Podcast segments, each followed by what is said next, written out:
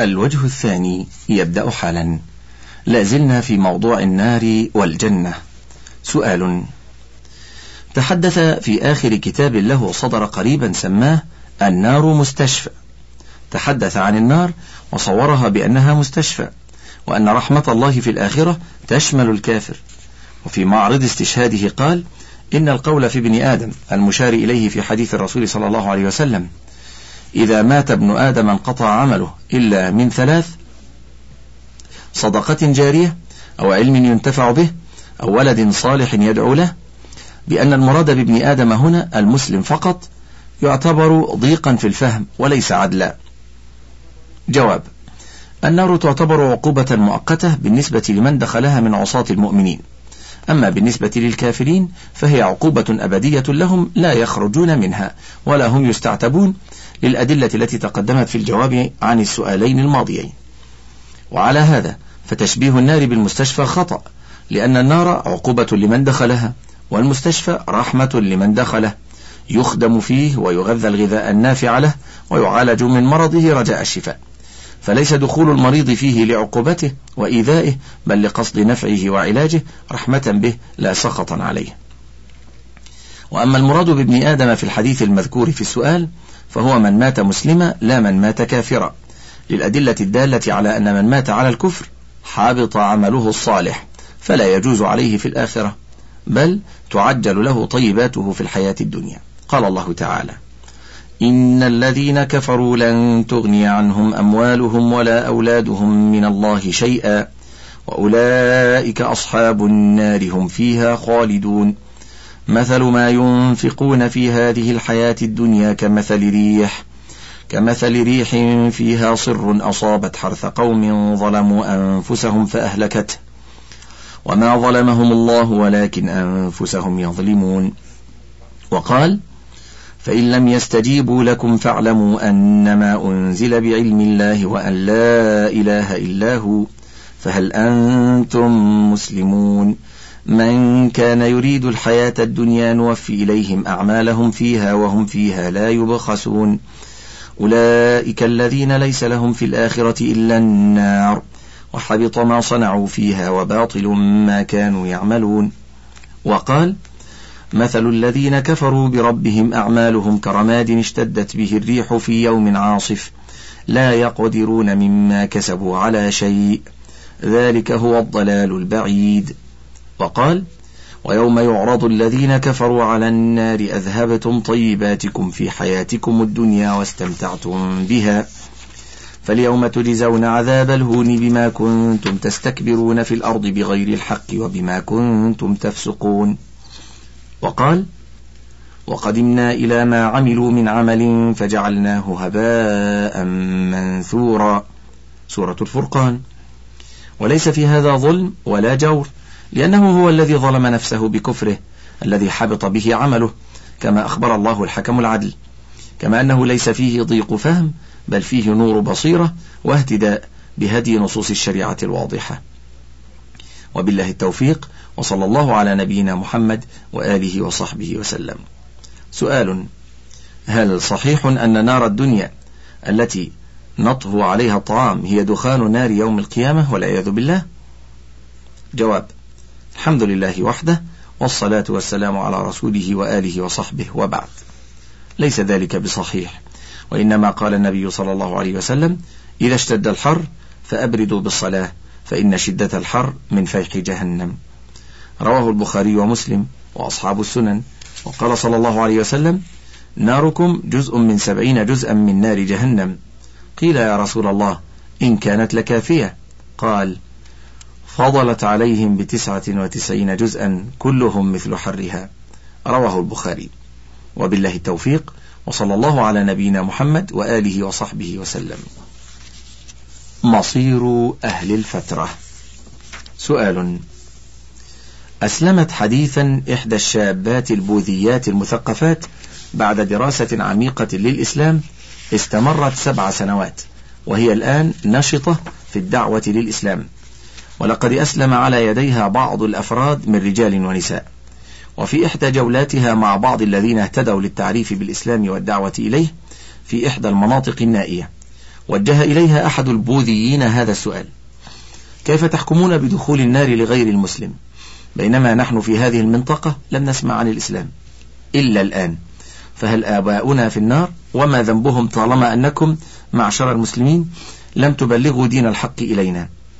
ولقد اتصلت بنا هذه الأخت المهتدية وتريد منا جوابا شافيا على سؤال الرجل والذي دخل في الإسلام بعد هذا اللقاء. جواب الحمد لله وحده والصلاة والسلام على رسوله وآله وصحبه وبعد. المسلمون لا يحكمون على غيرهم بأنهم في النار إلا بشرط وهو أن يكونوا قد بلغهم القرآن أو بيان معناه من دعاة الإسلام بلغة المدعوين لقول الله عز وجل وأوحي إلي هذا القرآن لأنذركم به ومن بلغ وقوله سبحانه وما كنا معذبين حتى نبعث رسولا فمن بلغتهم الدعوة الإسلامية من غير المسلمين وأصر على كفره فهو من أهل النار لما تقدم من الآيتين. ولقول النبي صلى الله عليه وسلم والذي نفسي بيده لا يسمع بي أحد من هذه الأمة يهودي ولا نصراني ثم يموت ولم يؤمن بالذي أرسلت به إلا كان من أهل النار. خرجه مسلم في صحيحه. والأدلة في هذا المعنى من الآيات والأحاديث كثيرة. أما الذين لم تبلغهم الدعوة على وجه تقوم به الحجة عليهم فأمرهم إلى الله عز وجل. والأصح من أقوال أهل العلم في ذلك أنهم يمتحنون يوم القيامة. فمن أطاع الأوامر دخل الجنة ومن عصى دخل النار. وقد أوضح هذا المعنى الحافظ ابن كثير رحمه الله في تفسيره لقول الله تعالى وما كنا معذبين حتى نبعث رسولا والعلامة ابن القيم رحمه الله في كتابه طريق الهجرتين. في آخره تحت عنوان طبقات المكلفين. فنرى لك مراجعة الكتابين لمزيد الفائدة. وبالله التوفيق وصلى الله على نبينا محمد وآله وصحبه وسلم. سؤال يتضمن أن رجلين اختلفا في أهل الفترة. فقال الأول إنهم ناجون وقال الآخر إنهم غير ناجين. جواب الحمد لله وحده والصلاة والسلام على رسوله وآله وصحبه وبعد. إن من بلغته الدعوة للإسلام ممن كان قبله أو في زمنه ولم يجب ومات على ذلك فهو من أهل النار. ومن لم تبلغه الدعوة فإنه يمتحن يوم القيامة كما صحت في ذلك السنة عن رسول الله صلى الله عليه وسلم. سؤال يتضمن أن رجلين اختلفا في أهل الفترة فقال الأول إنهم ناجون وقال الآخر إنهم غير ناجين وقد أجبنا على ذلك وبالله التوفيق وصلى الله على نبينا محمد وآله وصحبه وسلم. سؤال هل ورد حديث بأن رسول الله صلى الله عليه وسلم رأى أثناء صلاته عمرو بن لحي يتقلب في نار جهنم؟ وهو أول من أدخل عبادة الأصنام في الكعبة أو في جزيرة العرب وهل يعتبر هذا الحديث الصحيح إن ثبتت صحته دليلا على عدم كراهية استقبال المصلي لمثل تلك المدافئ الكهربائية أو النفطية أو الغازية؟ أفتونا بالحق أثابكم الله تعالى وجعلنا وإياكم ممن يستمعون القول فيتبعون أحسنه. اللهم اجعلنا من أولي الألباب الذين يطبقون على أنفسهم وعلى عوائلهم الكتاب والسنة. إنك أنت السميع العليم القريب المجيب الدعاء. جواب الحمد لله وحده والصلاة والسلام على رسوله وآله وصحبه وبعد. أخرج البخاري في صحيحه عن أبي هريرة رضي الله عنه قال قال رسول الله صلى الله عليه وسلم رأيت عمرو بن عامر الخزاعي يجر قصبه في النار. كان أول من سيب السوائب. وفيه أيضا عن عائشة رضي الله عنها قالت كان رسول الله صلى الله عليه وسلم قال رأيت جهنم يحطم بعضها بعضا ورأيت عمرا يجر قصبه وهو أول من سيب السوائب. ولا دلالة في هذه الأحاديث على استقبال النار ونحوها كالآلات الكهربائية والنفطية الخاصة بالتدفئة ولا أنه رآه وهو في الصلاة. وبالله التوفيق وصلى الله على نبينا محمد وآله وصحبه وسلم. سؤال ما مصير أبناء الكفار يوم القيامة؟ جواب الحمد لله وحده والصلاة والسلام على رسوله وآله وصحبه وبعد. الصحيح من أقوال العلماء أن الله تعالى يمتحنهم يوم القيامة. فمن أطاع فهو من أهل الجنة ومن عصى فهو من أهل النار. وفي هذا تفسير لقوله صلى الله عليه وسلم الله أعلم بما كانوا عاملين جوابا لمن سأله عن أولاد الكفار. وبالله التوفيق وصلى الله على نبينا محمد وآله وصحبه وسلم. سؤال. يقال يا فضيلة الشيخ إن المولود عندما يولد يكتب على جبينه سعيد أم شقي. فما, هم فما هو الحكم على من يتوفى وهو صغير؟ لم يحظى بالسعادة ولا الشقاوة. جواب الحمد لله وحده والصلاة والسلام على رسوله وآله وصحبه وبعد. هذا حكمه في الدنيا حكم أهله. فإن كان بين المسلمين غسل وصلي عليه وله حكمهم في الآخرة. أما إن كان بين المشركين فحكمه حكمهم في الدنيا فلا يغسل ولا يصلى عليه لأنه تبعهم لقول النبي صلى الله عليه وسلم في من يقتل من أولاد المشركين هم منهم. أما في الآخرة فأمرهم إلى الله لقول النبي صلى الله عليه وسلم لما سئل عن أولاد المشركين قال الله أعلم بما كانوا عاملين. وبالله التوفيق وصلى الله على نبينا محمد وآله وصحبه وسلم. عنصر الشيطان ومصيره يوم القيامة. سؤال يتضمن عن إبليس هل هو من الملائكة أم من جنس آخر؟ وإذا كان من جنس آخر فما وجه الاستثناء في قوله تعالى فسجد الملائكة كلهم أجمعون إلا إبليس؟ جواب الحمد لله وحده والصلاة والسلام على رسوله وآله وصحبه وبعد. لا يخفى أن الملائكة جنس من مخلوقات الله. خلقهم الله من نور لا يعصون الله ما أمرهم ويفعلون ما يؤمرون. وأما إبليس فقد ذكر الله تعالى أنه من الجن. قال تعالى وإذ قلنا للملائكة اسجدوا لآدم فسجدوا إلا إبليس كان من الجن ففسق عن أمر ربه. وذكر تعالى عنه قوله في تبرير امتناعه في السجود لآدم خلقتني من نار وخلقته من طين. أما وجه الاستثناء في قوله تعالى فسجد الملائكة كلهم أجمعون إلا إبليس. فهو استثناء منقطع كقول القائل جاء القوم إلا حمارا. وهناك من أهل العلم من يقول بأن إبليس لعنه الله من جنس الملائكة إلا أنه عصى الله تعالى وأصر على التمرد والعصيان فحقت عليه لعنة الله إلى يوم القيامة. وبالله التوفيق صلى الله على نبينا محمد وآله وصحبه وسلم. سؤال عن أبي هريرة رضي الله عنه عن النبي صلى الله عليه وسلم أنه قال خلق الله آدم على صورته ستون ذراعا فهل هذا الحديث صحيح؟ جواب الحمد لله وحده والصلاة والسلام على رسوله وآله وصحبه وبعد. نص الحديث خلق الله آدم على صورته طوله ستون ذراعا. ثم قال اذهب فسلم على أولئك النفر وهم نفر من الملائكة جلوس.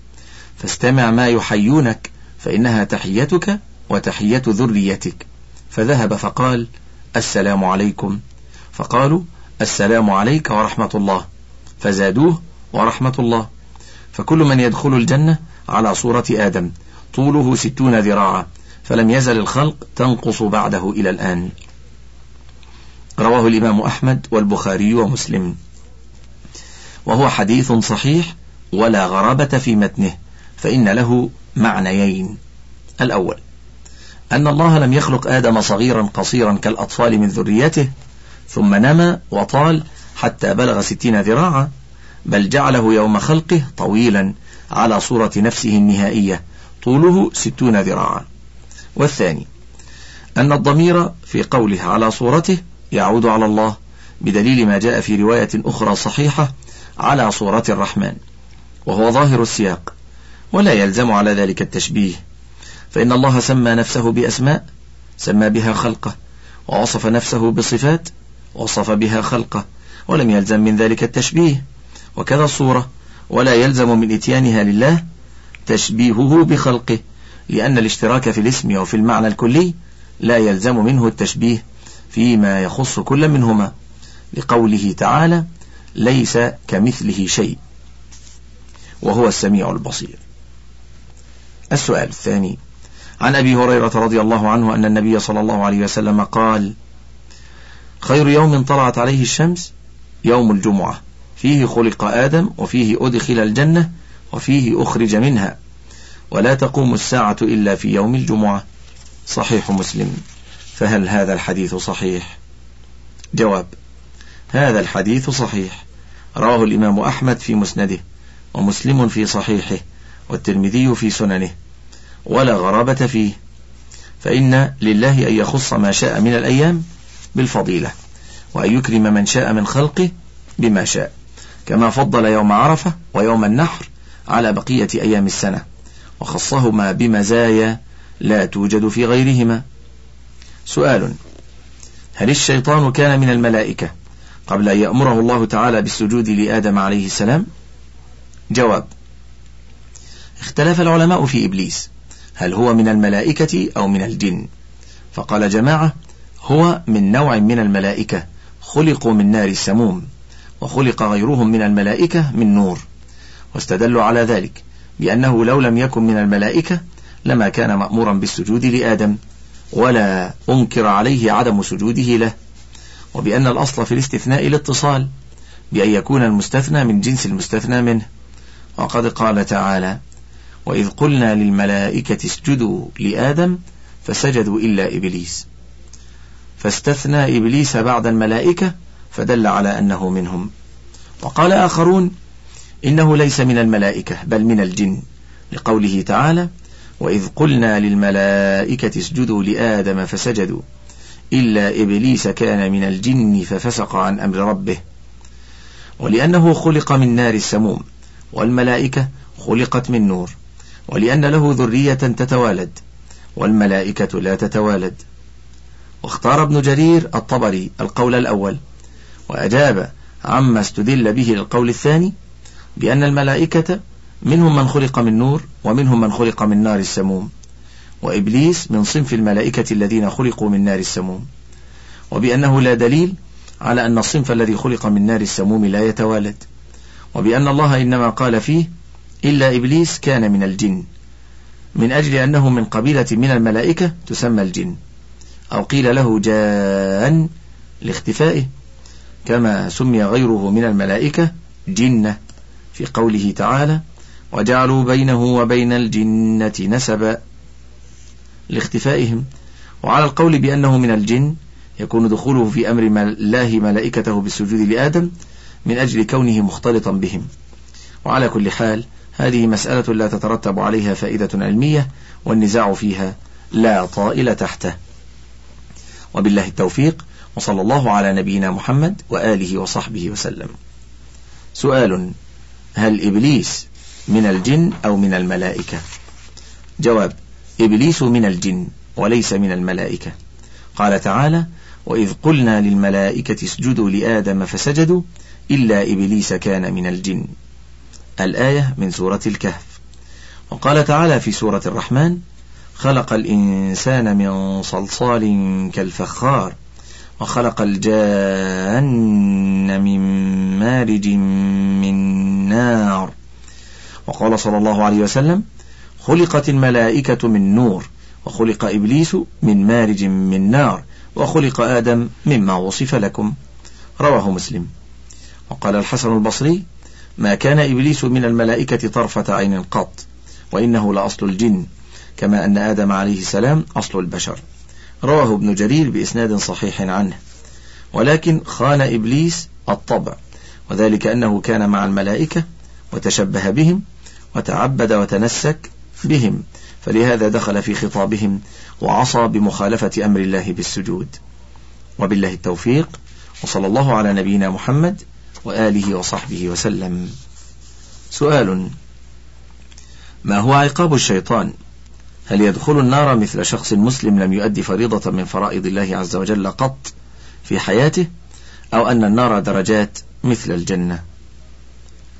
جواب الحمد لله وحده والصلاة والسلام على رسوله وآله وصحبه وبعد. عقاب إبليس وأتباعه جهنم كما أخبر الله سبحانه في كتابه. قال تعالى قال فالحق والحق أقول. لأملأن جهنم منك وممن تبعك منهم أجمعين. والنار درجات كما أن الجنة درجات. نبه أهل العلم عليه في قوله تعالى إن المنافقين في الدرك الأسفل من النار ولن تجد لهم نصيرا. وقال تعالى أفمن اتبع رضوان الله كمن باء بسخط من الله ومأواه جهنم وبئس المصير؟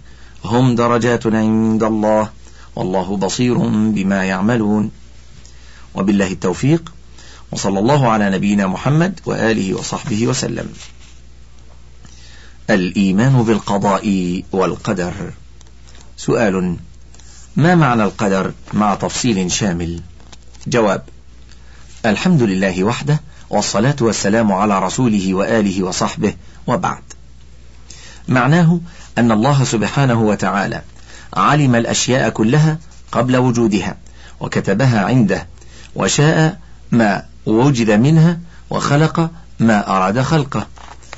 وهذه هي مراتب القدر الأربع التي يجب الإيمان بها. ولا يكون العبد مؤمنا بالقدر على الكمال حتى يكون مؤمنا بها. علم الأشياء كلها قبل وجودها. كتابتها عنده مشيئته لما وجد منها وخلق ما أراد خلقه. كما ثبت عن النبي صلى الله عليه وسلم أنه أجاب جبريل لما سأله عن الإيمان قال أن تؤمن بالله وملائكته وكتبه ورسله واليوم الآخر وتؤمن بالقدر خيره وشره. رواه مسلم في صحيحه. وثبت عنه صلى الله عليه وسلم في حديث عبادة بن الصامت أنه قال إنك لن تجد طعم الإيمان حتى تؤمن بالقدر وتعلم أن ما أصابك لم يكن ليخطئك وما أخطأك لم يكن ليصيبك. الحديث. وقد أوضح هذا المعنى شيخ الإسلام ابن تيمية رحمه الله في العقيدة الواسطية فنوصيك بمراجعتها وحفظها. وبالله التوفيق وصلى الله على نبينا محمد وآله وصحبه وسلم. سؤال ما هو معنى الآيات لمن شاء منكم أن يستقيم وما تشاءون إلا أن يشاء الله رب العالمين. و فمن شاء ذكره وما يذكرون إلا أن يشاء الله هو أهل التقوى وأهل المغفرة. فلقد سمعت بعض أهل العلم يقول إن معنى هذه الآيات السالفة الذكر أن الله سبحانه أعطى الإنسان مشيئة ثم تركه يختار لنفسه ما يشاء ولم يكن لله نعمة وتوفيق خص بهما من آمن وخذلان خص به من كفر. فهل هذا القول موافق لقول أهل السنة والجماعة؟ وما معنى ولا يظلم ربك أحدا؟ وغيرها من الآيات التي توضح أن الله لا يظلم عباده شيئا. ولقد سمعت أهل العلم بعضهم يفسر هذه الآيات بمعنى أن الله سبحانه عادل فلا يمكن أن يجعل أحدا من الناس كافرا ثم يعذبه على كفره. بل الإنسان هو الذي يبدأ في الكفر والله يزيده في كفره. ولا يمكن أن يبتدئ الله أحدا بالضلال. فهل هذا المعنى والتفسير للظلم المنفي عن الله صحيح؟ لقد قرأت ما كتبه ابن حزم الظاهري في القدر في كتابه الملل والنحل. فهل ما قرره هو مذهب أهل السنة والجماعة أم مذهب الجبرية؟ جواب الحمد لله وحده والصلاة والسلام على رسوله وآله وصحبه وبعد. أولا يجب على المسلم أن يؤمن بالقدر خيره وشره. وسبق أن صدر منا فتوى في معنى القدر برقم ثمانية وثمانين وأربعة آلاف. هذا نصها. ما معنى القدر؟ مع تفصيل شامل. معناه أن الله سبحانه وتعالى علم الأشياء كلها قبل وجودها. وكتبها عنده وشاء ما وجد منها وخلق ما أراد خلقه. وهذه هي مراتب القدر الأربع التي يجب الإيمان بها. ولا يكون العبد مؤمنا بالقدر على الكمال حتى يكون مؤمنا بها. كما ثبت عن النبي صلى الله عليه وسلم أنه أجاب جبريل لما سأله عن الإيمان. قال أن تؤمن بالله وملائكته وكتبه ورسله واليوم الآخر. وتؤمن بالقدر خيره وشره. رواه مسلم في صحيحه. وثبت عنه صلى الله عليه وسلم في حديث عبادة بن الصامت أنه قال له إنك لن تجد طعم الإيمان حتى تؤمن بالقدر وتعلم أن ما أصابك لم يكن ليخطئك وما أخطأك لم يكن ليصيبك. الحديث. وقد أوضح هذا المعنى شيخ الإسلام ابن تيمية رحمه الله في العقيدة الواسطية. نوصيك بمراجعتها وحفظها. وفتوى أخرى في معنى التسيير والتخيير برقم ثلاثة عشر وأربعة آلاف. هذا نصها. الإنسان مخير ومسير. أما كونه مخيرا فلأن الله سبحانه أعطاه عقلا وسمعا وبصرا وإرادة فهو يعرف بذلك الخير من الشر والنافع من الضار ويختار ما يناسبه. وبذلك تعلقت به التكاليف من الأمر والنهي. واستحق الثواب على طاعة الله ورسوله والعقاب على معصية الله ورسوله. وأما كونه مسيرا فلأنه لا يخرج بأفعاله وأقواله عن قدر الله ومشيئته كما قال سبحانه ما أصاب من مصيبة في الأرض ولا في أنفسكم إلا في كتاب من قبل أن نبرأها. إن ذلك على الله يسير. وقال سبحانه لمن شاء منكم أن يستقيم وما تشاءون إلا أن يشاء الله رب العالمين. وقال سبحانه هو الذي يسيركم في البر والبحر الآية. وفي الباب آيات كثيرة وأحاديث صحيحة كلها تدل على ما ذكرنا لمن تأمل الكتاب والسنة. ثانيا تفسر الآيات المذكورة في السؤال وما ورد في معناها بأن كل شيء يجري بقدر الله ومشيئته. ومشيئته نافذة لا مشيئة للعباد إلا ما شاء لهم كان وما لم يشأ لم يكن. وسبق بيان ذلك في الفتوى آنفا. وما ذكرنا هو قول أهل السنة والجماعة.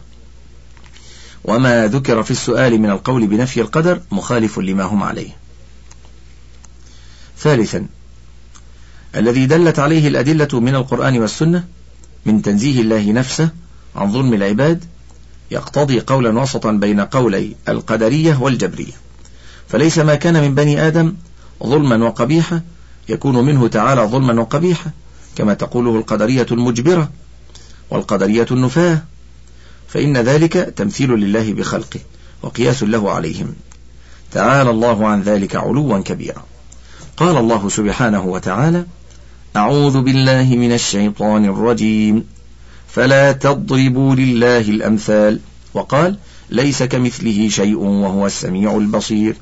رابعا مما تقدم يتضح لك مذهب أهل السنة والجماعة في هذا الباب وما سواه باطل.